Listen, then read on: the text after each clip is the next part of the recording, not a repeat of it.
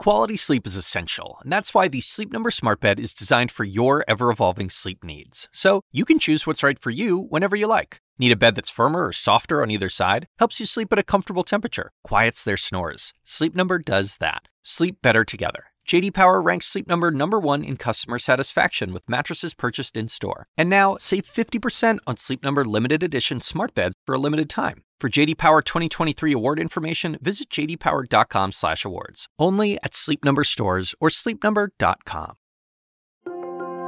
People everywhere should have access to rigorously tested, safe, and effective COVID-19 vaccines. As long as COVID is spreading and replicating anywhere, it poses a threat to people everywhere. That was U.S. Secretary of State Antony Blinken speaking at an event in support of global vaccine distribution through COVAX. If that sounds familiar, it's because we've talked about COVAX on this podcast before. It's an international effort led by organizations like the WHO to try and make sure that lower income countries don't get shut out of access to COVID 19 vaccines. The idea is that if everyone chips in, vaccine access and distribution can be more equitable among countries around the world. But at the moment, we aren't reaching that goal. We're not even close. One of the leaders of COVAX, Seth Berkley, said that the global supply of the COVID 19 vaccine is incredibly tight right now, and he asked countries with excess supply to share spare doses of the vaccine with COVAX so they can be distributed to countries in short supply. Today, I'm going to hand things over to my colleague, Melissa Mahtani, who recently wrote an opinion piece for CNN.com about global vaccine inequity and why, for her, it hits close to home. I'm Dr. Sanjay Gupta, CNN's chief medical correspondent, and this is Coronavirus Fact versus Fiction.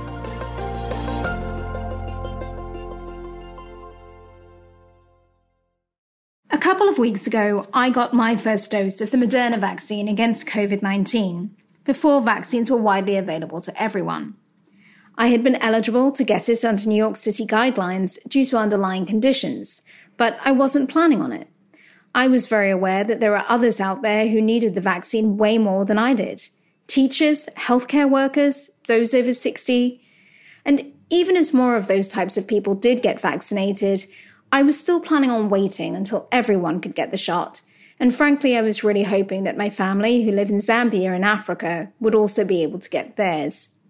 What spurred me to actually get the vaccine was the loss of one of our closest family friends, who I consider my uncle. He was originally from Yorkshire in England, but he had lived in Zambia for most of his life, like many other expats in the former British colony.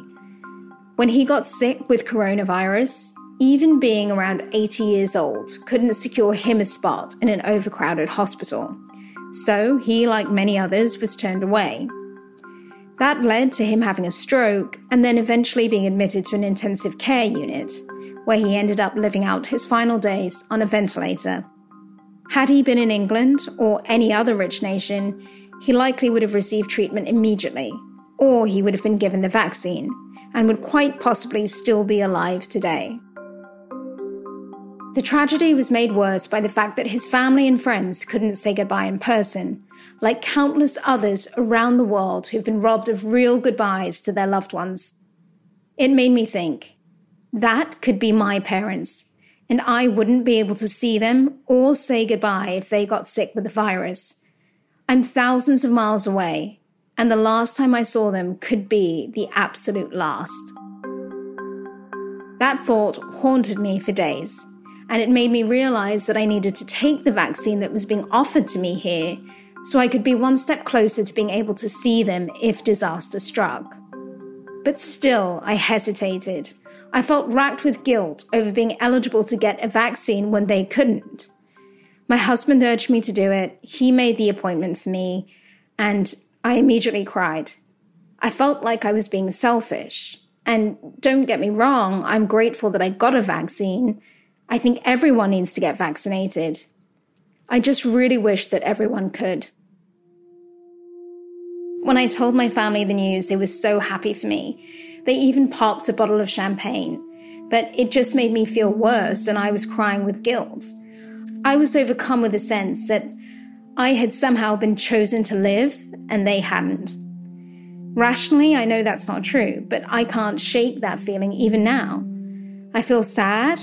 I feel guilty that I got to take a vaccine and they didn't. And the worst part really is not knowing when or if they ever will. My parents aren't an isolated situation. According to our world in data, there are still several countries around the world with no access, none, to vaccines. Do their citizens not count? Doesn't every human life count? What makes my life more valuable than theirs? I don't understand why every pharmaceutical company isn't rushing to get every single person on planet Earth vaccinated for a disease that has shown it can infect anyone, regardless of citizenship, age, race, or status in society. Shouldn't the treatment for the virus be equally as broad? The pace of the vaccine's rollout around the world largely depends on pharmaceutical giants.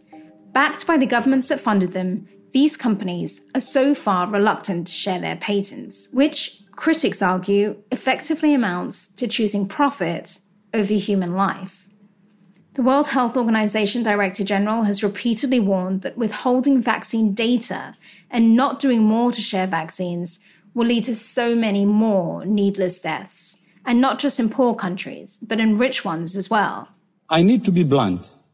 The world is on the brink of a catastrophic moral failure. And the price of this failure will be paid with lives and livelihoods in the world's poorest countries. As we here in the US receive our vaccines, we can't forget what led to this birthright. America is a land of immigrants. That means people born here owe their freedom and privilege to others who risked their lives to come here, much like thousands at the southern border are doing now. Where are their vaccines? Do their lives not matter? It's ironic that this global pandemic should have made us realize we're all the same, whatever country we live in.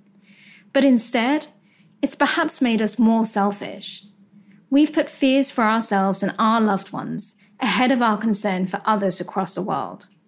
Yet the love and concern that I feel for my family in Zambia is just as valuable as the love and concern an American feels for their American family or a European for theirs.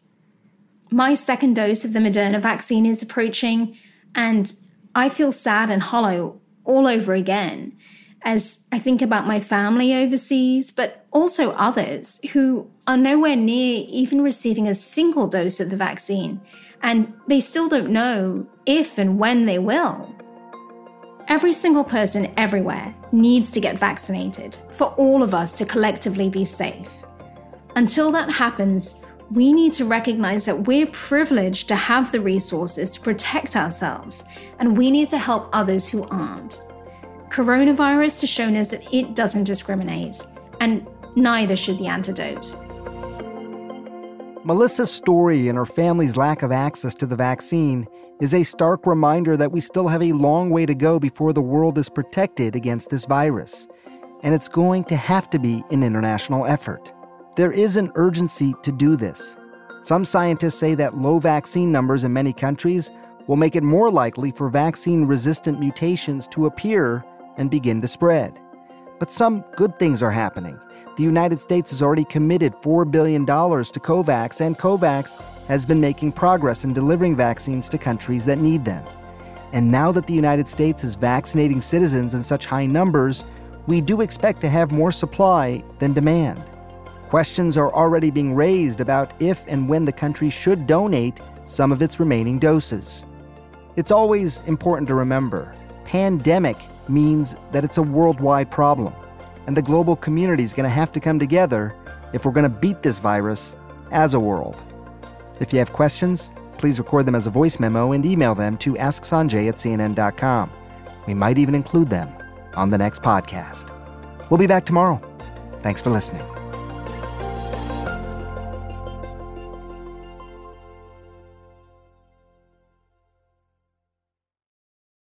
Quality sleep is essential, and that's why the Sleep Number Smart Bed is designed for your ever evolving sleep needs. So you can choose what's right for you whenever you like. Need a bed that's firmer or softer on either side? Helps you sleep at a comfortable temperature, quiets their snores. Sleep Number does that. Sleep better together. JD Power ranks Sleep Number number 1 in customer satisfaction with mattresses purchased in-store. And now, save 50% on Sleep Number limited edition smart beds for a limited time. For JD Power 2023 award information, visit jdpower.com/awards. Only at Sleep Number stores or sleepnumber.com.